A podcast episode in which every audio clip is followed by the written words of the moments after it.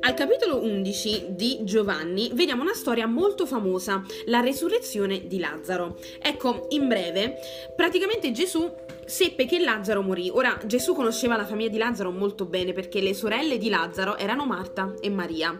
Lui amava questa famiglia. Quindi quando seppe della morte di Lazzaro, lui accorse a Betania, dove loro abitavano. Quando arrivò lì, Maria gli disse: Gesù, ma se tu fossi stato qui, mio fratello non sarebbe morto. E vediamo al capitolo 11, ecco il verso 33. Dice: Quando Gesù la vide piangere e vide piangere anche i giudei che erano venuti con lei, fremette nello spirito, si turbò e disse: Dove l'avete deposto? Egli gli dissero: Signore, vieni a vedere. Verso 35. Gesù pianse. Ecco, il resto della storia è meraviglioso. Gesù eh, fa risuscitare un uomo, tutti quanti possono guardare questo immenso miracolo che è straordinario.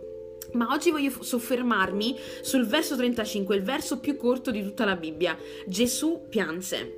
C'è così tanto in questo verso, ma oggi voglio parlare delle, della differenza tra le emozioni e le azioni. Sai, ci dimentichiamo qualche volta che Gesù era pienamente Dio e pienamente uomo. Quindi nella sua parte umana lui aveva sentimenti, aveva emozioni, ma la cosa bella è che lui non si, non si lasciava mai sopraffare da quelle emozioni. Lui seguiva comunque la guida dello Spirito Santo ed è quello che voglio incoraggiare a farti, a farti incoraggiare a te oggi. Ecco, essere emotivi non è sbagliato, ma dobbiamo lasciar vincere la guida dello Spirito Santo al di sopra di quelle emozioni. E se c'è un inverso, se seguiamo le emozioni invece dello spirito, sbagliamo.